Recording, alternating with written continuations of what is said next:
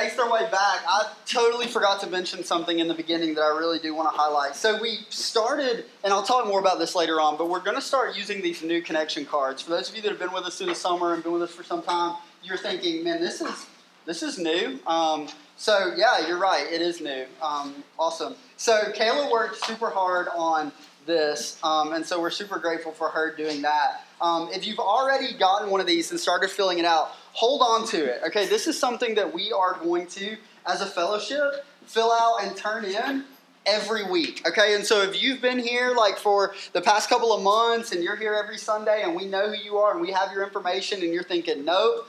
Not for me. I don't need that. Here, you can have mine. No, you need this. Okay, this is something that you're going to fill out every week, and I'll talk more about that um, at the end. If you've already explored the back a little bit, you probably know what I'm talking about. You're seeing something that, like, oh yeah, that's new, and I can see how that would be uh, something that would be practiced each week. So um, I'll talk more about that at the end. But super grateful for Kayla working really hard to get all that together, just so that we can better communicate with you guys, um, so that we can connect you into opportunities for service here at Christ the King, that we might know a little bit about kind of what the Lord is um, doing in your hearts each Sunday. Okay, every time we gather together, man, we say this that like we have to leave out of here changed or we've got a serious disconnect between what God's Word is uh, intending to do in our lives, right? Um, that we are transformed, we are renewed weekly as we come to approach, rest in, and on God's Word. And so uh, keep this with you. Um, I've talked long enough about it for now. We'll touch back with that.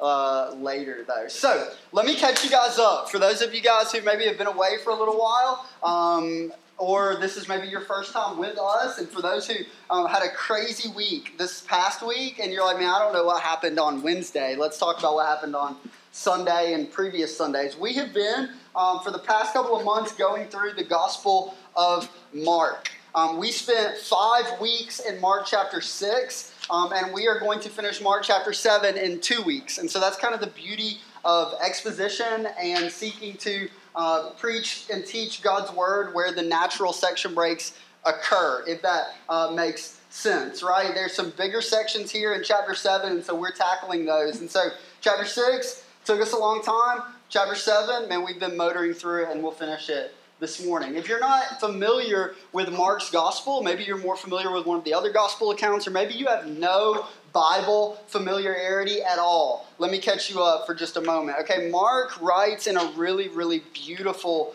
way. We'll talk a little bit later again about who he is writing to.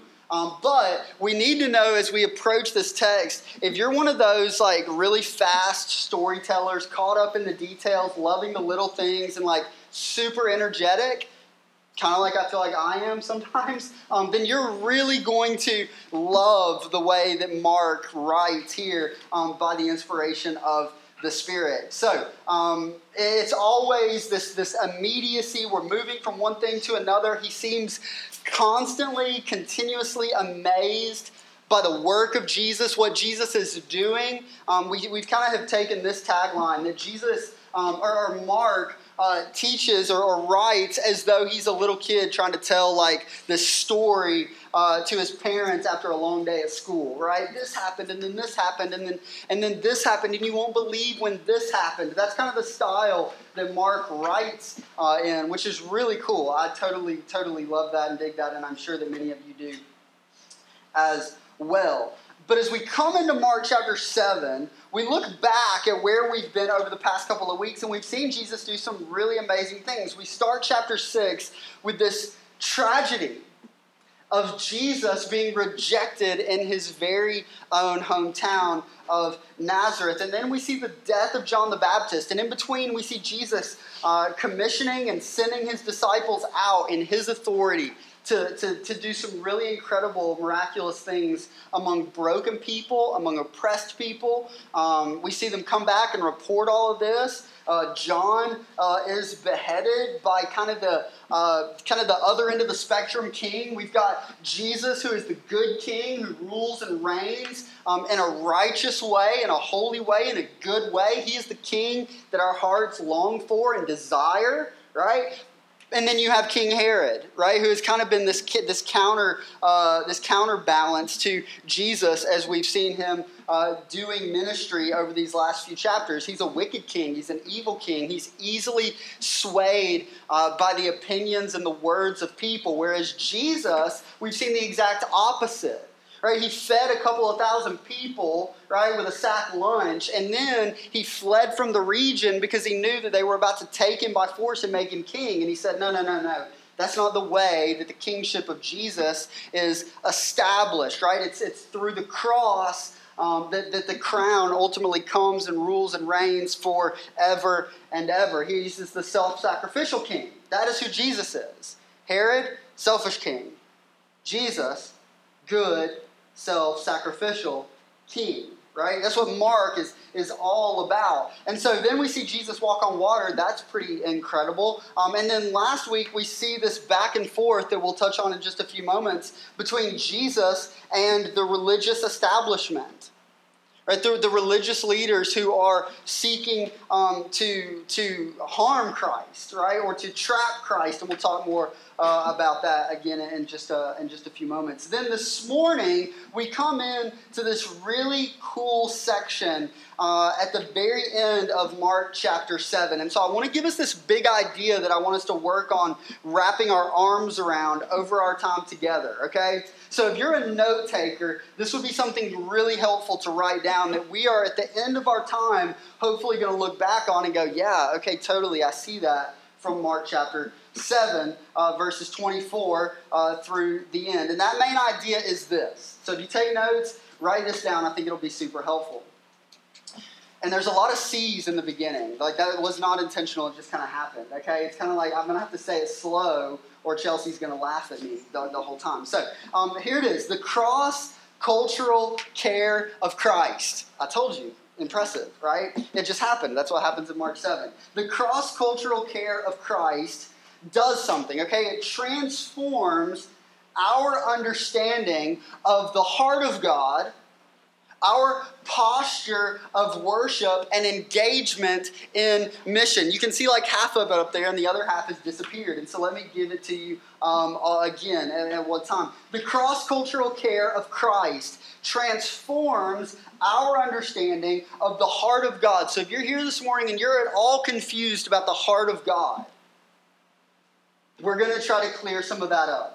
Okay? Where we're going to see the heart of God on display as we close out Mark chapter 7 here this morning. We see our posture of worship transformed and our engagement in mission or our engagement on mission. For so, those, those of you guys who have been on campus for like, like 48 hours, right? Like, welcome to mission, right? Welcome to this region, this area, this city, this campus that the Lord has planted you on for this season that you might, as uh, His representative, live as a missionary, right? Like, you are on mission here for Christ. Okay, that's the reality. And for those of us who are here, right, we've been here for a while, man, we continue to turn over the soil, right? We continue to cast seed.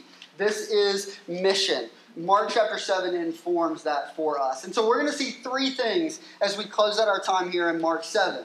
We're going to see the heart of God, we're going to see a beautiful faith, and then we're going to see a gospel response. The heart of God, a beautiful faith, and a gospel response. And so, again, if you're here and you don't know much about the heart of God, as you are introduced to it, I am convinced that as the Spirit of God works in the hearts of people, that we are broken as we are confronted with the kindness of God in light of this deeper understanding of our sin. Okay? Here's the reality.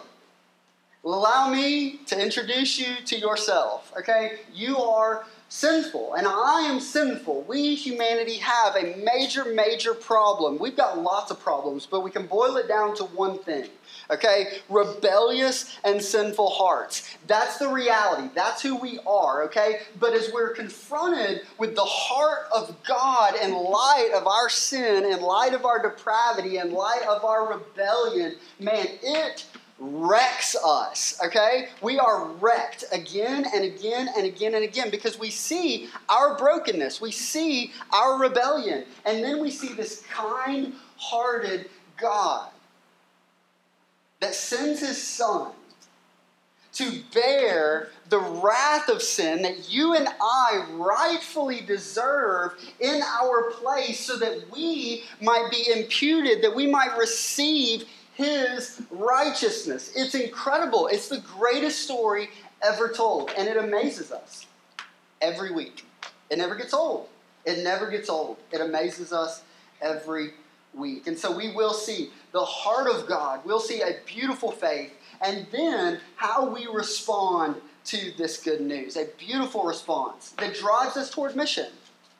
It drives us towards mission. I'm encouraging you each week in mission towards mission, something that you have been equipped and called for. Okay? Like I'm introducing you again and again and again each week to your joy. Okay? So let's meet our joy again this week from Mark chapter 7. Let's go to our passage beginning in verse 24. We're going to have two characters. It's kind of a longer, a longer section, so we're going to have two characters. So hang with me as we uh, as we read through uh, here in Mark chapter seven. And from there, verse 24, he, being Jesus, arose and went away to the region of Tyre and Sidon. And he entered a house and did not want anyone to know, yet he could not be hidden. Here's the reality. You guys ready for this? This is a, this is a sub point as we work our way into the passage. Christ cannot be hidden. Okay? Christ cannot be hidden. We're introduced to that idea here. It's affirmed and, and, and supported for us right here in Mark, uh, right here in Mark chapter, in Mark chapter 7. Let me get back to my place. I lost it. Um, he cannot be hidden. Verse 25. Immediately, a woman whose little daughter had been uh, had had an unclean spirit heard of him and came and fell down at his feet. Now the woman was a Gentile, a Syrophoenician by birth, and she begged him to cast the demon out of her daughter. And he said to her, Let the children be fed first, for it is not right to take the children's bread and throw it to the dogs. But she answered him, Yes, Lord, yet even the dogs under the table eat the children's crumbs.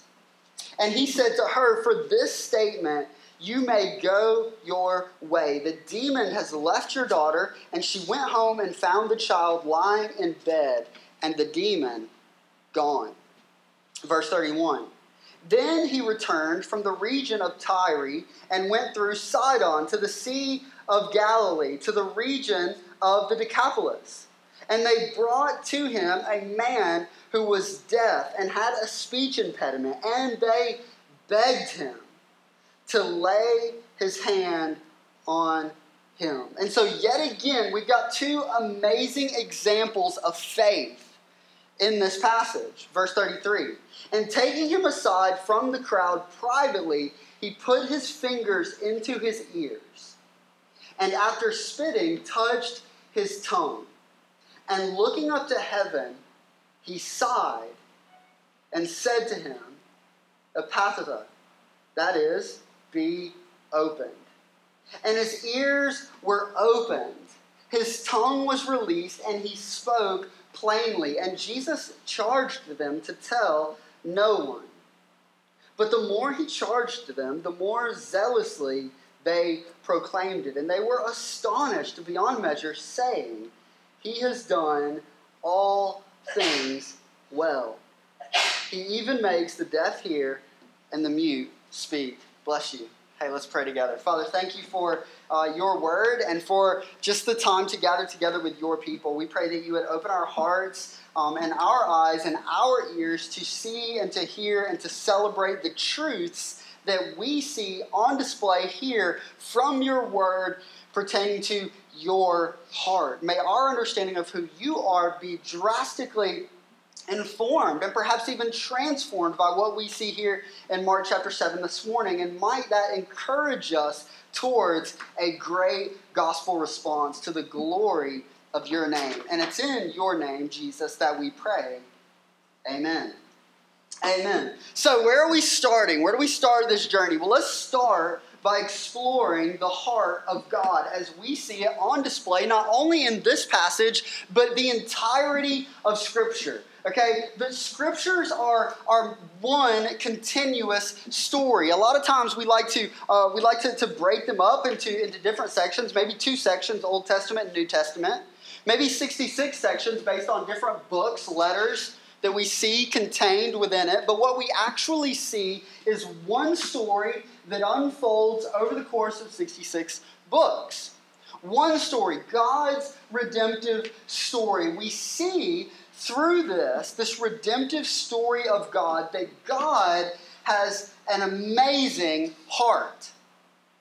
And so we're going to explore two aspects of the heart of God as we see it displayed, not only here in Mark chapter 7, although especially here in Mark chapter 7, but also over the rest of Scripture. We're going to look at the heart of God for the nations, right? 30,000 feet, and then we're going to zoom down and we're going to get like ground floor right? And we're going to see the heart of God for individuals. And so you've got the heart of God for the nations, right? Which encourages us and inspires us and moves us and compels us towards diversity as a fellowship and as individuals, that we would desire and pursue after diversity in our lives. People from different ethnic backgrounds, people from different socioeconomic backgrounds, people from different different places, ages in life, that that would be fairly represented in our life, right? Because God loves diversity. God has a heart for the nations. God loves diversity. And so let's start there. Let's start with the heart of God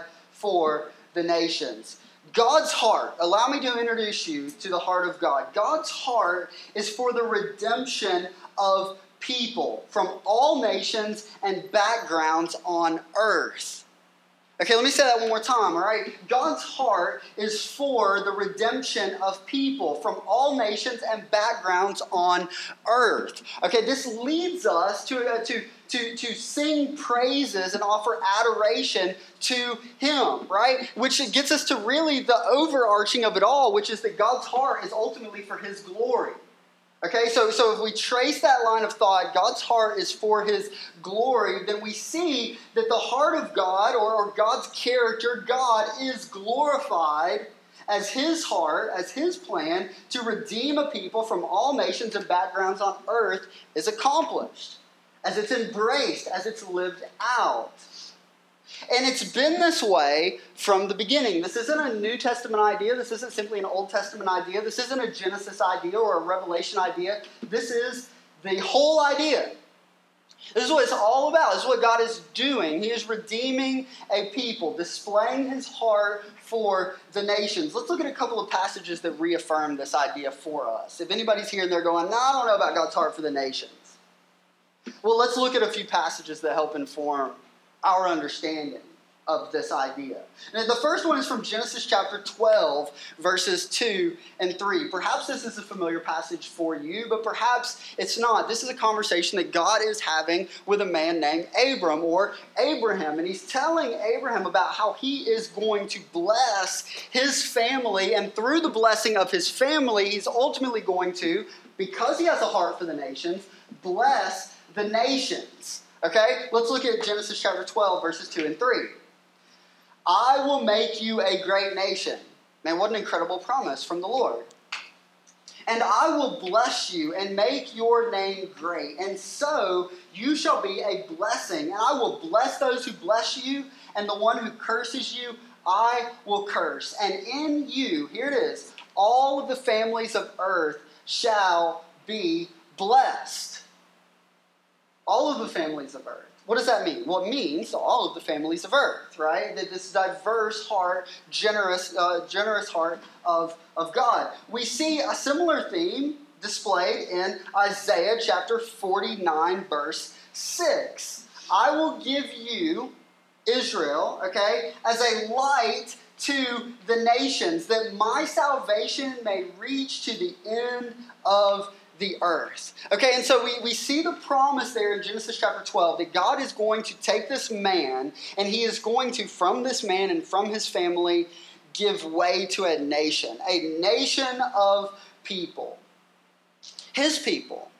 that he's going to call towards a very particular, very specific task. Through this people, he is going to bless all of the nations of the earth, all of the families of the earth. And we see that progressing a little bit as we go to Isaiah chapter 49. Israel is given as a light to the nations. What does light do? Well, it gives light, right? It, it, it, it helps things to be seen. It displays things. If we blacked this room out and we had a single light bulb, we would all gather around it so we wouldn't be running into mic stands and knocking over music stands, right? It displays something. And so, what do we see displayed as the salvation of God reaches to the ends of the earth? Well, it's His heart, it's His redemptive plan and purpose among the nations. Psalm 67, verses 1 and 2, we see the prayer of the psalmist God, be gracious to us and bless us and cause his face to shine upon us, that thy way may be known on the earth. Thy salvation, here it is, among the nations. And then we come to Mark chapter 7. And we see this continued development of this idea, right? A, a, truth that, when understood and embraced, changes the way that we see our role individually and corporately in mission to the nations. Informing our understanding of God's heart, informing our understanding of God's mission, and our involvement in the mission of God. Look at what we see in verse 24. Jesus arose and went away to the region of Tyre and Sidon. The first half of the story takes place in this region of Tyre, the second half in the region of Sidon. Now, let's consider what we've seen over recent weeks. If you go back to Mark chapter 6, we see Jesus addressing the issue of cleanliness with a group of, of scribes and Pharisees from Jerusalem, the religious elitists, to approach Jesus with this question. More a problem, more a beef that they've got going on with Jesus and, and his disciples not washing their hands ceremonially before eating. It has nothing to do with hygiene. Okay? It has nothing to do with dirty hands and spreading diseases and germs. It has nothing to do with that. It's all about ceremonial cleanliness. And they approach Jesus with this question Why do your disciples not clean their hands ceremonially, as we have learned from the traditions of the elders? And Jesus goes into this, this really incredible like correction of, of, hey, it's not what goes in the body that ultimately makes us unclean, but it's what comes out of. Why? Well, because what goes into the body goes into the stomach and then is expelled. What we need to be most concerned about is the condition of the human heart. That is where uncleanliness dwells. The prophet Jeremiah says, What about the human heart? Well, he says that it is, it is wicked above all things, that it's not to be trusted. That is our hearts. And so Jesus is addressing the issue of cleanliness with this group of people, and he's totally changing the paradigm. He's totally changing everything. It's not about the rituals. Right? It's not about washing your hands or observing certain laws or practices because you're unable to do so. You can't. It's all about the condition of the human heart. You need a new heart. And the good news of the gospel is that Christ, in his grace and mercy, provides us with new hearts. Hearts that can now begin to live in accordance with God's word right? Hearts with, with transformed affections, loving God and loving people, something that apart from the transformation of the human heart, you and I and everybody else around here are incapable of, of doing. And so, again, we celebrate the gospel. But what do we see in Mark chapter, uh, in Mark chapter 6, and then even going on into, into chapter into chapter 7. Jesus is having this conversation with a group that should be most aware of the coming of the Christ and Jesus' fulfillment of messianic expectation. Right? They should have seen it, they should have known it, and yet they dismiss Jesus and seek to trap him and discredit him. And so now, as we come into Mark chapter 7, we see Jesus moving away from the elitist and instead purposefully setting his sights on the Gentile cities of Tyre and Sidon, a region, regions occupied not by religious elitists, but by pagans, by, by Gentiles, historic enemies of God's people on both sides of the fence. The fact that we see the conversations taking place that we do in Mark chapter 7 is incredible because you've got two groups of people that have historically not gotten along well. Major beef, major problems between these two groups of people, and yet we see yet again humility, right? Desperation that lead one to approach Christ and then Christ to engage them in this most amazing way when we consider the context of what's going on here. The, the, the, the, the, the, citizens of Tyre and Sidon were seen more as street dogs by the religious establishment than people. And then, as if this scene isn't crazy enough that Jesus engages this particular group of people, that he purposefully sets his sights on this region, we meet this woman a woman whose little daughter is sick with an unclean spirit. She had heard of Jesus and she came and she fell down at his feet. Now, we've said a couple of things about what we notice about the groups of people that surround Jesus. If you read through the Gospels, you'll find that there are two groups of people that find themselves around Jesus. That it's made up of those who are aware of their condition, who approach Jesus with a posture like this, which we're going to talk about in just a moment. And then you have another group of people that approach Jesus, like we saw last week, and seek to trap him or discredit him or even kill him.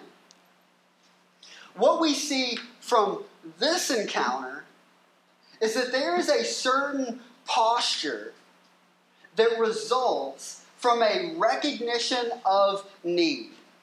Okay, when, when you understand your need, when you have come to the end of your rope, per se, and we would all connect with this, right? Think about that, that time, that season in your life in which you just came to the end of your rope. We've got some young people in here, and so perhaps you haven't been brought to the end of your rope yet, but here's the deal like you will, right? And so when you when you come to the end of, of the rope, right? And you realize your need, you recognize it. There is a certain posture that is produced. And in this story, we see this woman approaching Jesus not with her chest poked out as though she has some type of moral high ground to appeal to. But instead, she approaches Jesus with this realization of her need, her desperateness. She's caught wind of this guy who has come into the region who is capable of dealing with this most desperate situation. The woman's daughter being, being oppressed by an unclean spirit. What a terrifying thing. Am I right? And so she sees her need. And in light of, of seeing, realizing, recognizing her need and her inability to meet said need, there is a posture of humility that is displayed. Humility, even in her boldness. Because we do see her display great boldness through this passage. Verse 26 states that this Gentile woman begged him to cast the demon out of her daughter. Now, there's something that we can learn from the text here. The way that it's originally written. And it's not, it's not as though she approached Jesus and she said, Jesus, listen, into my robe, right? Um, real need here, can't do anything myself. Would you mind healing my daughter? And then just waiting. That, that's not the attitude, that's not the language, that's not the scene that we see displayed in this passage, but there is a continued pleading for her daughter. Imagine her desperateness to approach Jesus and to make such a bold request for him to do something, again, as we've seen through the Gospel of Mark, that only Jesus is capable of doing. This is one of those like not taking no for an answer type things, right?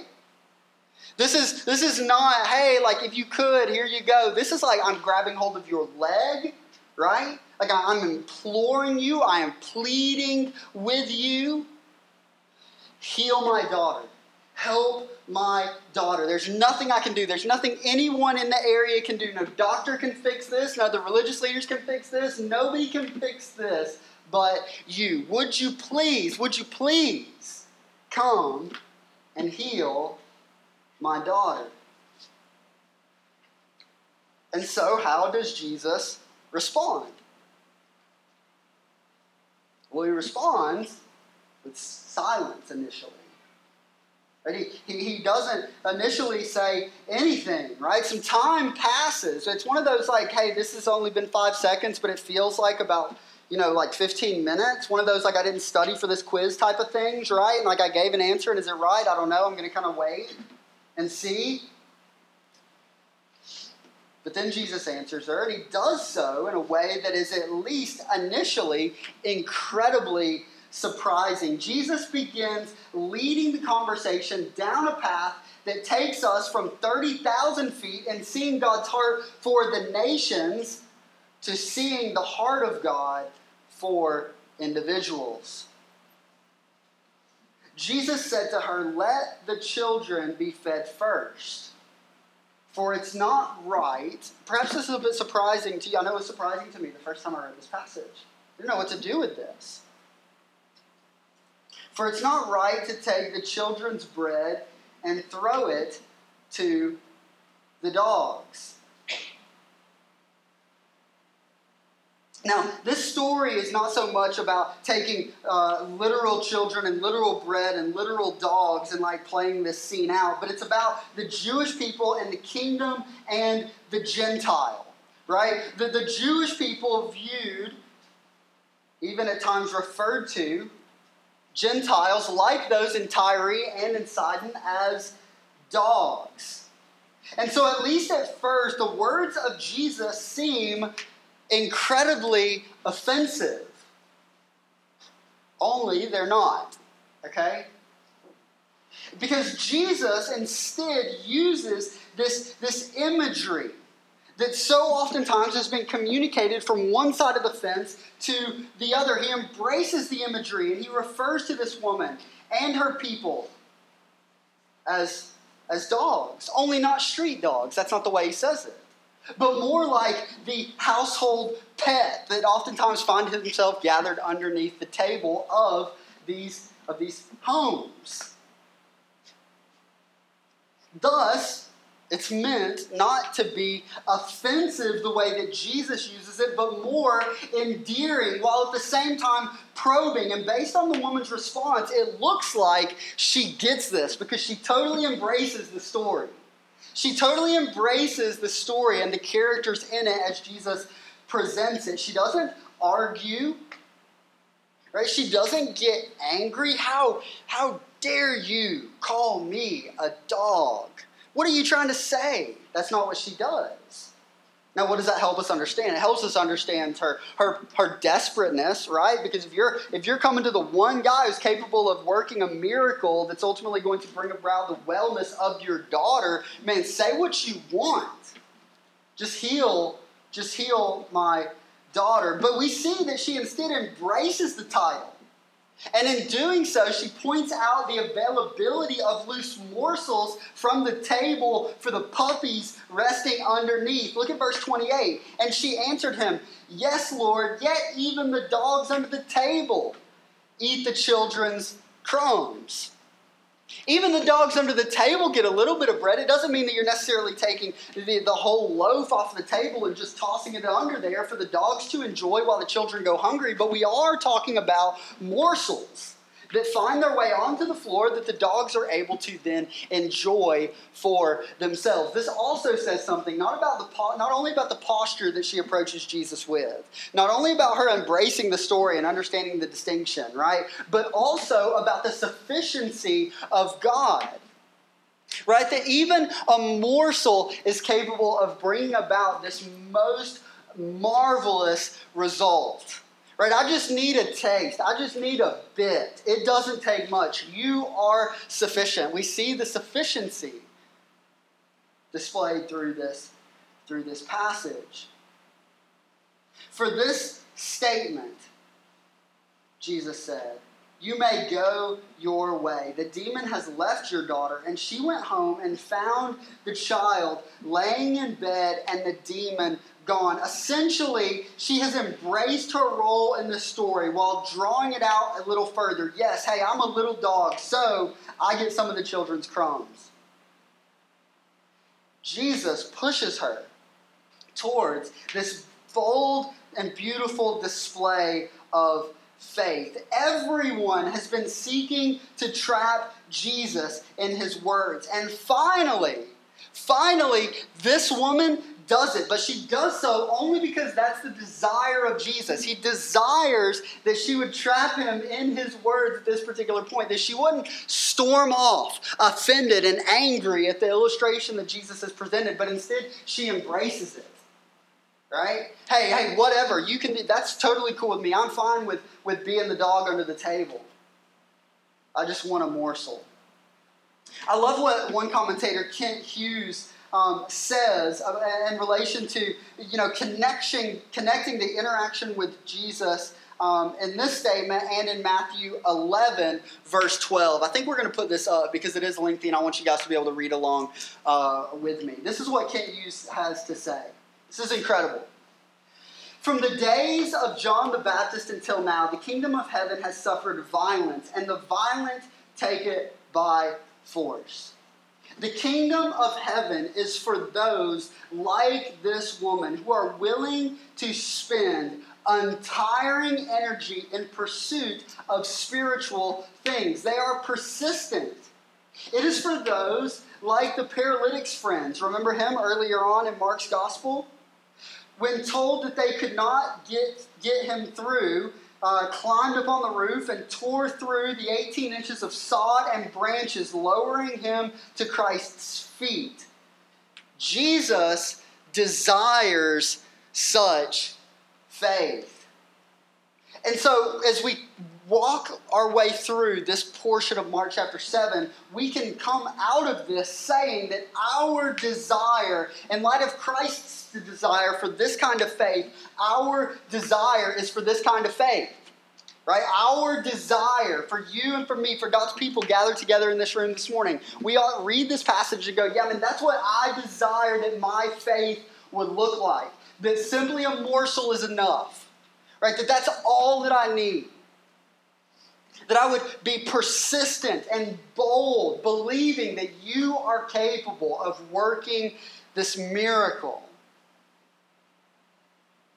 This kind of faith is a gift, and it is bold and it is humble. Hey, one of my one of my favorite hymns, we sing it often, perhaps you're familiar with it. It says this that nothing in my hands I bring right? What's the rest of it say? Simply to the cross I cling, right? Nothing in my hands I bring, simply to the cross I cling. When we understand that we have nothing to cling to, that we have no moral high ground, that we have no righteousness in and of ourselves, right? That we have no obedience to present to the Lord to merit grace and mercy and forgiveness, man, we cling to the cross, right? And we boast in it. What does Paul say, man? He says, My only boast is Christ. My only boast is the cross. I have nothing in and of myself to lay claim to. It's all a result of your gracious, your gracious work. This is a type of faith that is rooted in a confidence in the word of Christ. Because what does she do? She goes home. Jesus says, Go home. She goes home and she finds her daughter lying in bed with the demon gone. So, so let's continue the story. Okay, let's look at verses 31 through 37. This is a much shorter section, so don't freak out. Okay, we're good. Um, is everybody okay? Are we all right? Awesome. Man, this is such great stuff. Christ's good work and the right response to transformation. Christ's good work and a right response to transformation. A beautiful faith. Then he returned to the region of Tyre and went through Sidon to the Sea of Galilee in the region of the Decapolis. And he brought to him and brought to him uh, a man who was deaf and had a speech impediment. And they begged him to lay his hand on him. And taking him aside from the crowd privately, Jesus does this like really interesting thing.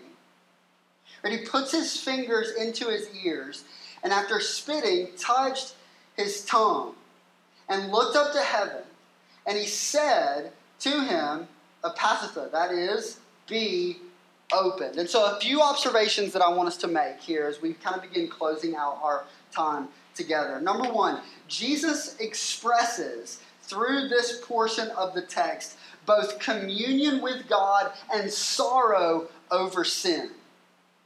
Jesus expresses both communion with God, with the Father, and sorrow over sin through his healing of this man. Right? What does Jesus do as this man is brought to him? Well, it takes him to the side, and then he, he places his hands on him, his fingers into his ears, spitting and touches his tongue. And then what does he do? He looks up to heaven, and he what? Ah. He sighs. It seems like a fairly simple thing, doesn't it?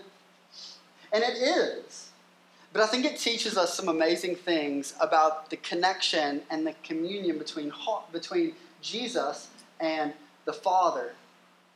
Right? That here we see Jesus displaying this reality that his life is always in accord with the will of the father. There is this expressed reliance on the father as he as he looks up to heaven and sighs Right? There's this the same reliance that we see as he looks up the heaven and he blesses the, the bread and the fish and he breaks them and they are multiplied, right? There's this beautiful relationship that exists between the Father and the Son, a relationship that has existed on into eternity past and on through eternity future. This perfect community, this perfect communion, this perfect relationship between the Father and the Son. That's the first thing that we see.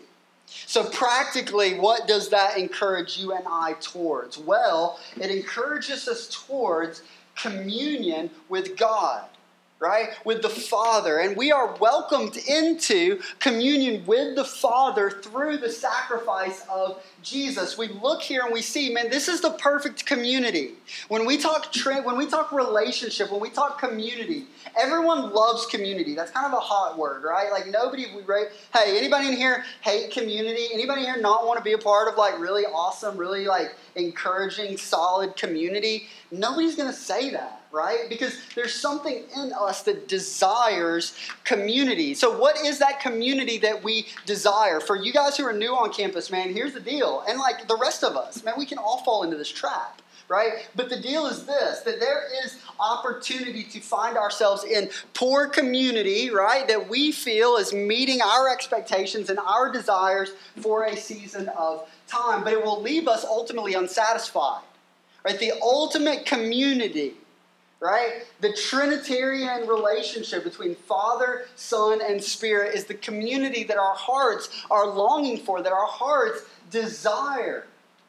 And so, so embrace the community that God has welcomed you into through the blood of Christ. Repent and believe, right? And realize all of the eternal benefits, temporal and eternal benefits of this community that God welcomes us into. Here we see Jesus enjoying this community. And then we see Christ through his sigh, not only demonstrating the value, the eternal value of the community and the enjoyment of community, said community with the Father, but also we see him displaying compassion for the man, feeling the effects of the fall. I feel like we say we go to the same passages like all the time. Okay? Like that's what biblical theology looks like, okay? Like Genesis chapter 3.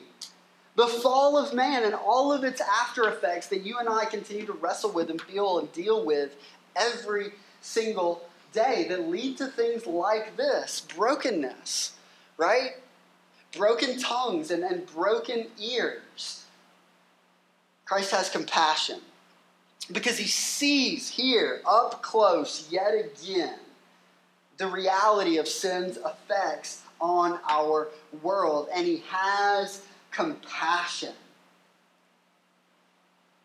Jesus here embraces the interruption from ministry, and in doing so, he reminds us of what it's all about. Jesus here, while it appears as though he initially is being interrupted, I love the note that the Gospel Transformation Bible provides for this passage.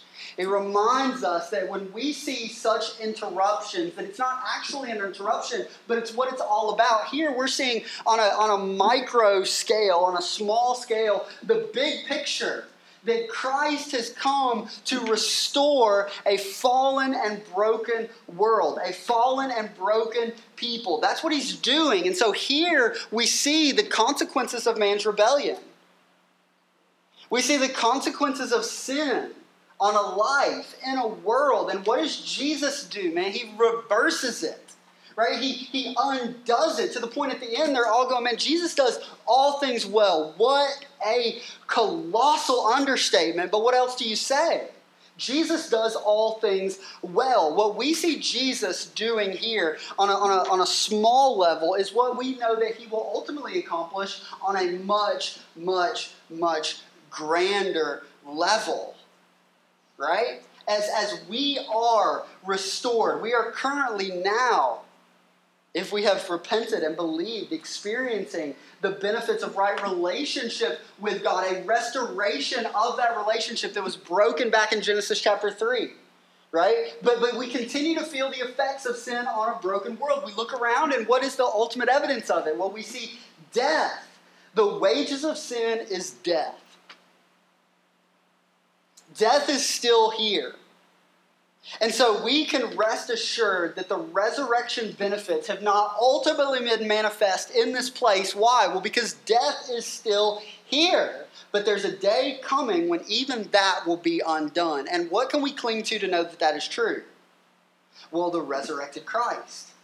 Right? That Jesus has defeated sin, that Jesus has defeated death, that Jesus overcomes all of the consequences of man's rebellion. We see it here on a smaller level, but man, we are going to witness it one day on a cosmic level. And that's incredible. That is truly incredible. Mark is encouraging his original audience, as he does us, a people from all backgrounds, that Christ the sacrificial servant is the culmination, that he brings hope to the nations and the strength of his people as they live lives of missional intentionality.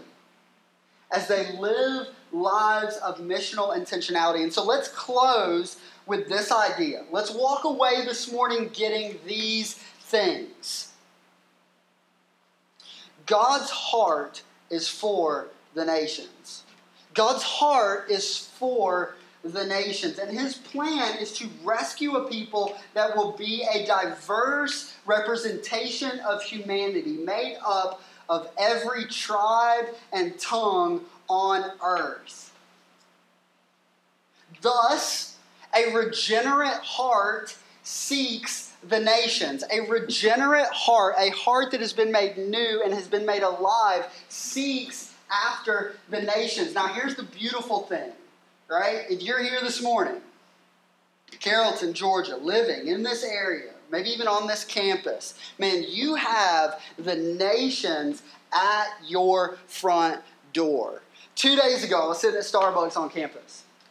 and um, I was uh, just kind of doing some work and drinking a cup of coffee, and there were a couple of students who were ob- obviously students outside, obviously international students because they were speaking like fluent French to one another. No English, like I didn't understand a word that they were saying, definitely French, right?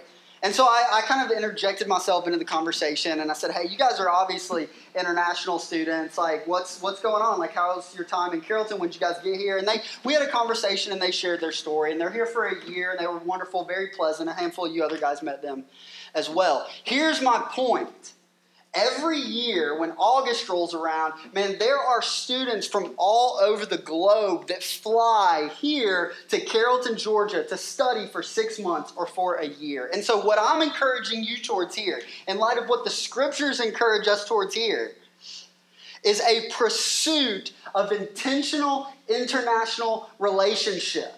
Why? Well, because that's what a regenerate heart does. A regenerate heart loves the nations. Man, next summer, many of you guys are going to have ample opportunity to load a plane and fly to Africa or go to Europe or East Asia, or maybe it's just up the eastern seaboard, or maybe it's out west. You're going to be able to go. You're going to be able to, to minister to and engage the nations. But what I'm here to tell you to, or this morning, is that we need to open our eyes to the nation's presence here in Carrollton and to pursue them with a gospel fervor and a gospel tensionality. If you read through the end of this passage, and I've got to close because we're way out of time, man. Like I'm, I'm, I'm, I'm over. But if you look at the end of this passage, Jesus, after healing this man, he tells him, here's the deal don't go and don't tell anybody, don't say anything. He implores him to do so. And what does the man do? Man, he breaks the rule, right? And who can blame him? Like the guy couldn't hear, he couldn't speak, and now he can do both. Jesus is amazing, right? He goes and he tells, and people are amazed, and they make that, that massive understatement that Jesus does all things well, which we say yes and amen. He absolutely does, more than we could ever imagine. A right response to God's gospel work in our lives and in our heart is a fervor in which we go and we proclaim of the goodness and the work of Christ. That's the reality, man. That's what we see here in Mark chapter 7. Jesus tells them not to do it, and they're like, hey, well, like, I can't not do this, right? Like, I've experienced something truly amazing. So if your hearts are alive in here this morning, man, if, you, if we are not living with a gospel intentionality, then we are not getting, like, the true nature of the gospel. We're just not. And so let us consider our position and what Christ has done for us by way of the cross to bring us into right relationship with God. God's heart is for people. Thus, a regenerate heart seeks people. A regenerate heart desires relationships that glorify God, evangelistic, gospel centered relationships. This is displayed through his one to one conversation with the Gentile woman, as well as his compassion to the deaf man in Mark chapter 7. A right response to Jesus is a reliant spirit and a redeemed tongue that speaks of his goodness and grace. This man's tongue was set free from captivity. And as it is set free, it proclaims the work of Jesus. And so let us, as we close our time together this morning, right, let us consider the gospel at work in our lives. Let's consider how the gospel transforms the way that we relate with and seek after people. Here's the deal I told you I was going to mention these cards again. Because on these cards, there are opportunities for you to respond to what God's word says today. Every week we come and we close our time by saying, listen, God's word calls us to respond. And so maybe that looks like for you, like checking one of these top boxes up here. Okay, but maybe it doesn't. Maybe for you, you know, you look at this and you go, man, how do I respond to God's word today? Maybe it is make gospel intentional relationships among people. Stepping out of my comfort zone, pursuing after those uh, who are who are marginalized and undesirable those who don't know Christ. And we might think, man, they are too far gone. That's not what we see in Mark chapter 7. Or we see Jesus going into Tyre and Sidon, Gentile pagan hotbeds. We couldn't talk the religious leaders into the kingdom, and now you see these two displaying a bold and beautiful faith. And so, man, let us consider the power of the gospel to work in the lives and the hearts of men. How is God's word calling you, you, to respond today. Every week, um, we go and we take the Lord's Supper. We invite God's people to take the Lord's Supper as we celebrate communion with Him and communion with one another. And so we're going to invite you to do that as we approach the table prayerfully and joyfully, remembering the power of the resurrection and celebrating this reality that we have a king who is enthroned on high and he is coming back for his church. Okay?